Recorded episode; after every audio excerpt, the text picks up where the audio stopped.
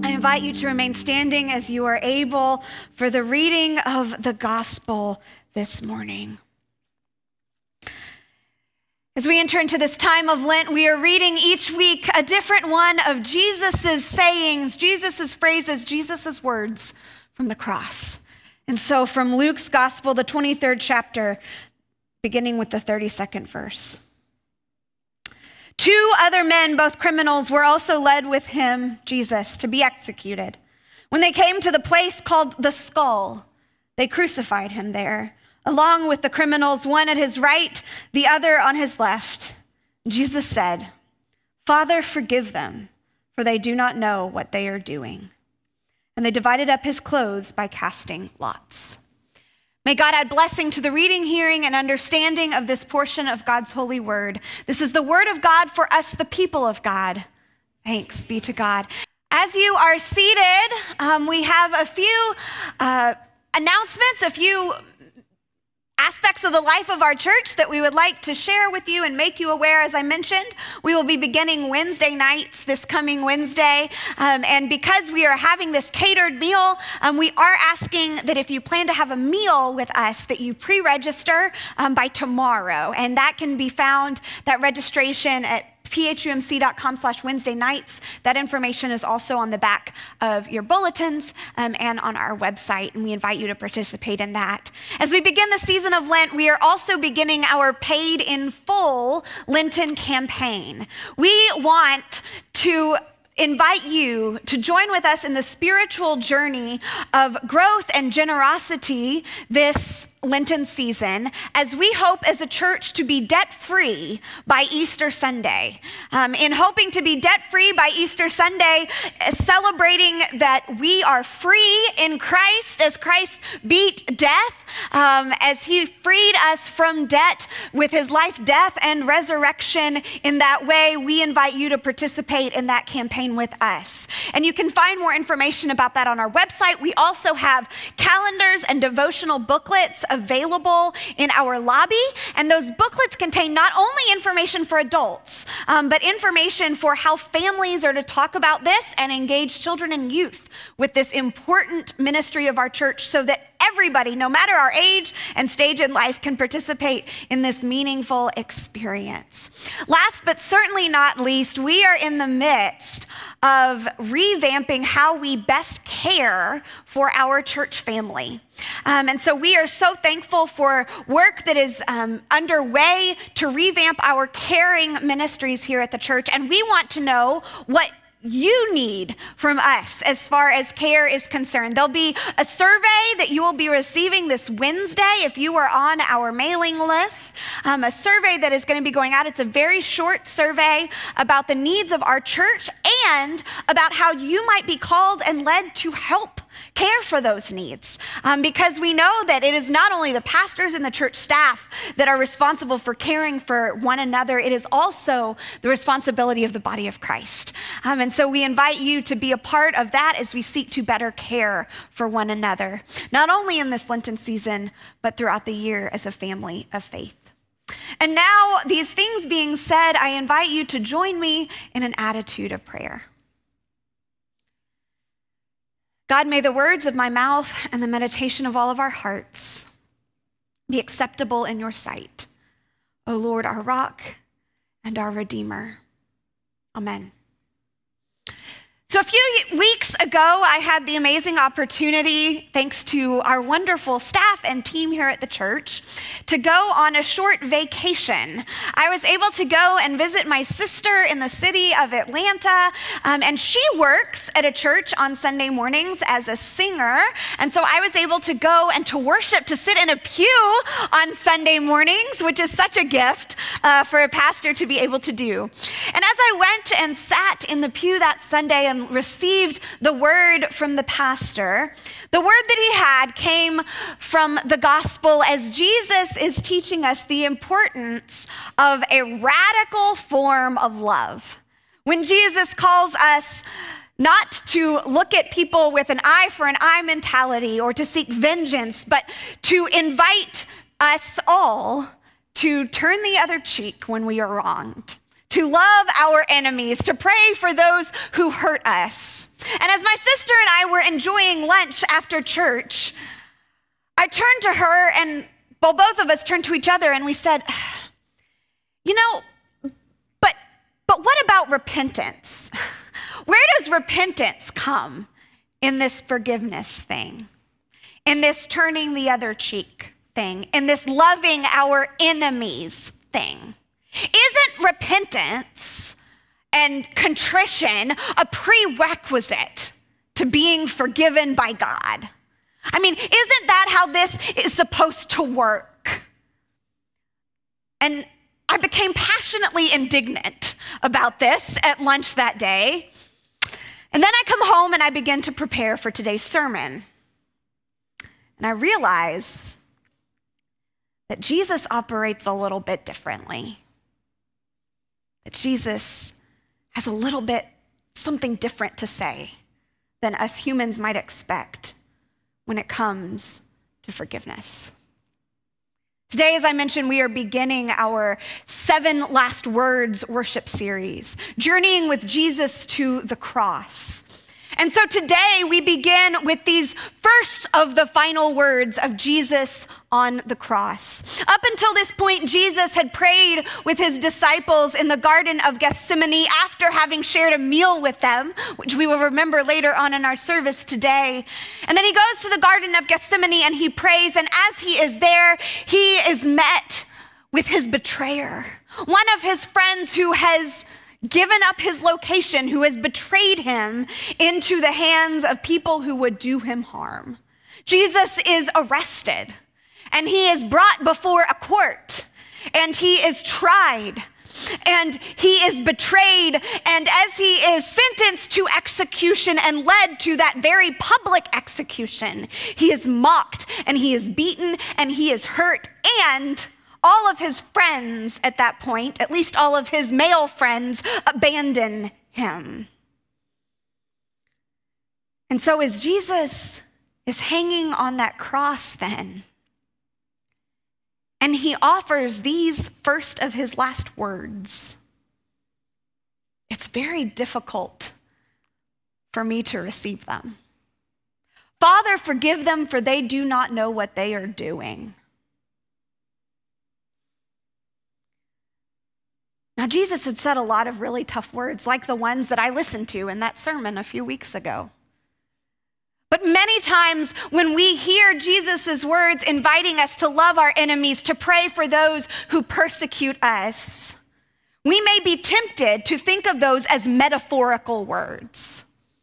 Those are words that we're not supposed to really take seriously, or we put lots of asterisks and footnotes by them. But here, as Jesus is hanging on the cross, as, he, as he's in the middle of dying, being betrayed and abandoned by all who even claimed to love him, let alone the government and all of the people around him.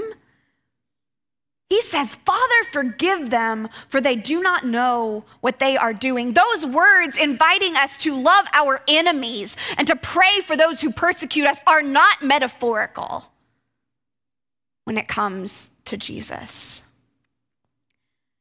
And that's really, really hard for me to hear.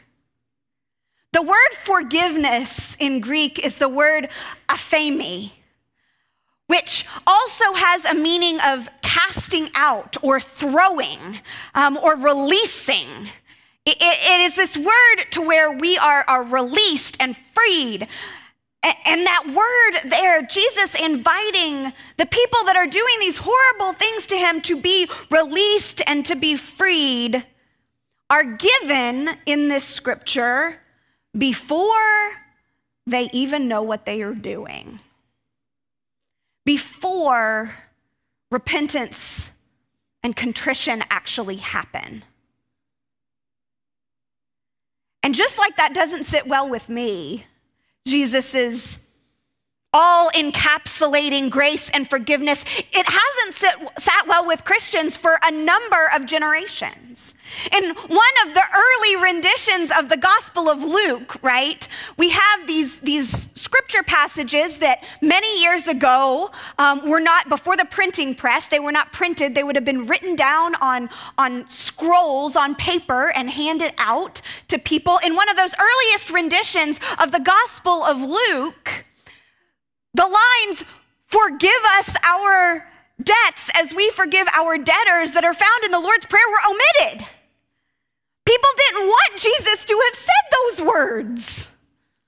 And St. Augustine talks about in the earliest Christian churches, when they would say the Lord's Prayer together, people wouldn't say that part. Forgive us our debts as we forgive our debtors, because they knew that if they were to say it, they would be lying. Forgiveness is really hard. And it's no wonder. Because as a church, oftentimes forgiveness has been encouraged and invited for us to experience in cheap ways. Will Willimon, in his book, Thank God It's Friday, about the seven last words of Jesus, talks about how one rabbi that he talked to about Jesus' words of forgiveness on the cross said, You know, I am all about the words of Jesus normally, but I don't think these are good ones. I think they're unhelpful.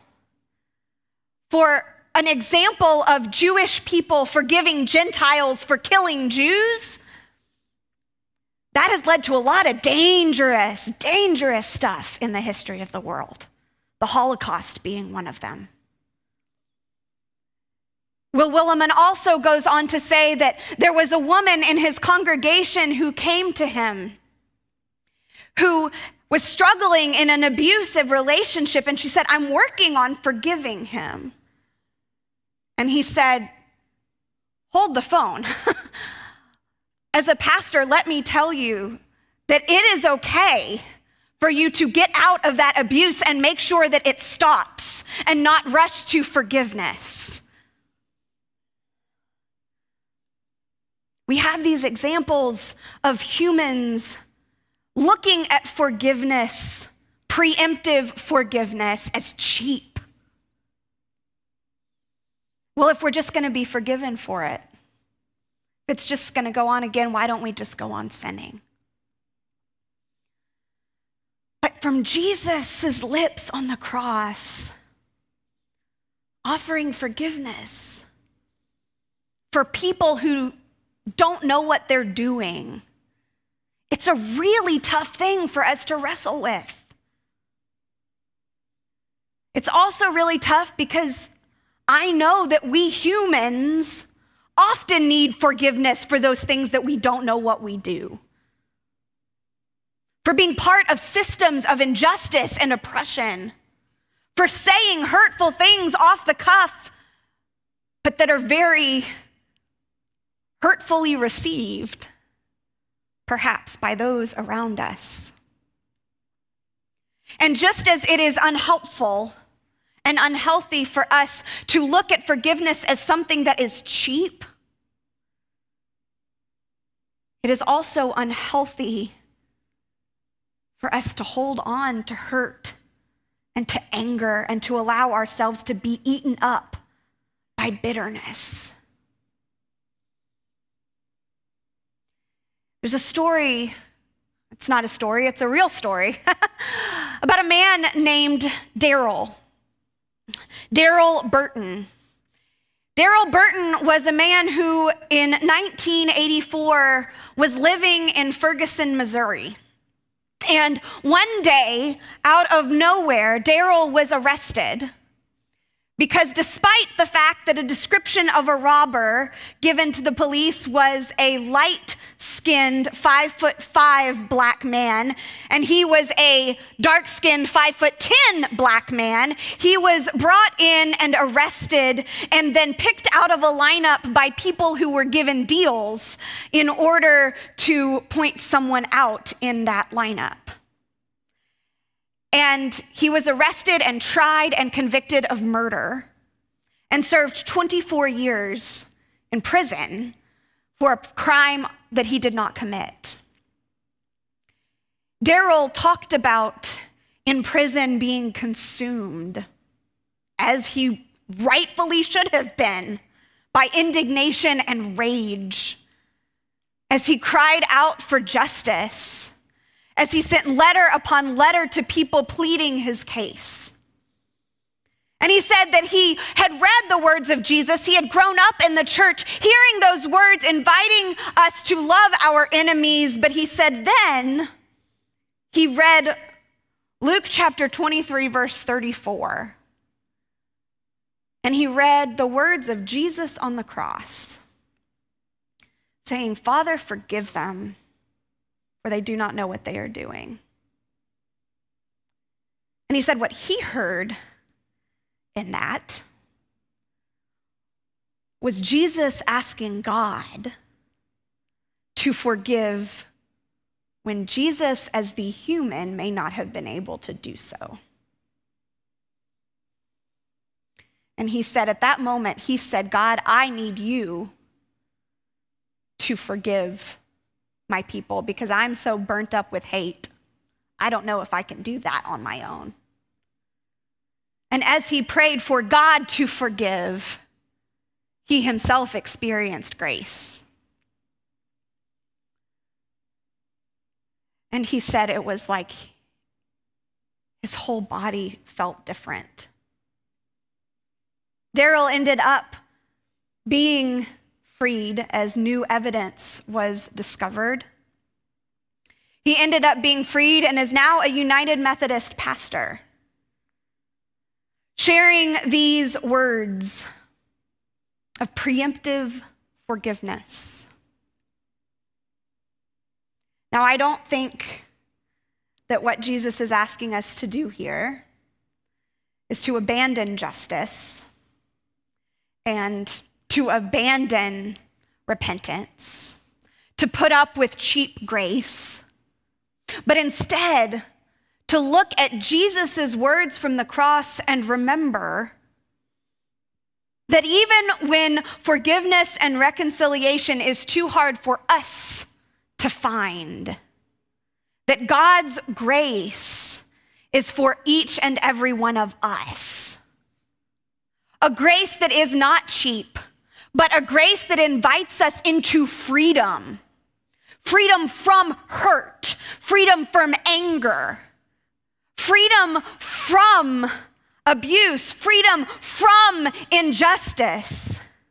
God's forgiveness and God's grace cover each and every one of us and call us then to live into that grace, to live into the grace of, of freedom. When Christ offers forgiveness,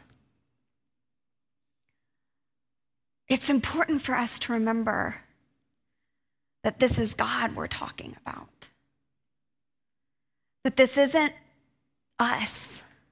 That forgiveness and grace and life anew is never dependent on us, and I'm so glad it's not. But that with God, forgiveness and grace and transformation are possible to free us, to free us all, to bring us back to a powerful relationship with the one whose love is so great that he offers forgiveness even when we don't know what we're doing. I hope that as we begin this Lenten journey, that we can wrestle with this understanding of forgiveness. That when it's hard and when we find ourselves questioning, like I did when I heard that sermon, what about repentance? How do we make sure that God's grace and forgiveness are not rushed into to the point that that grace is made cheap? But I hope that we can hear in these words powerful reminder for our lives that God's grace and God's forgiveness are, are, are powerful, that they are life transformative, and that they are for each and every one of us. So that we can be freed, so that we can be made new, and so that all of us can grow to experience life in Christ. Amen.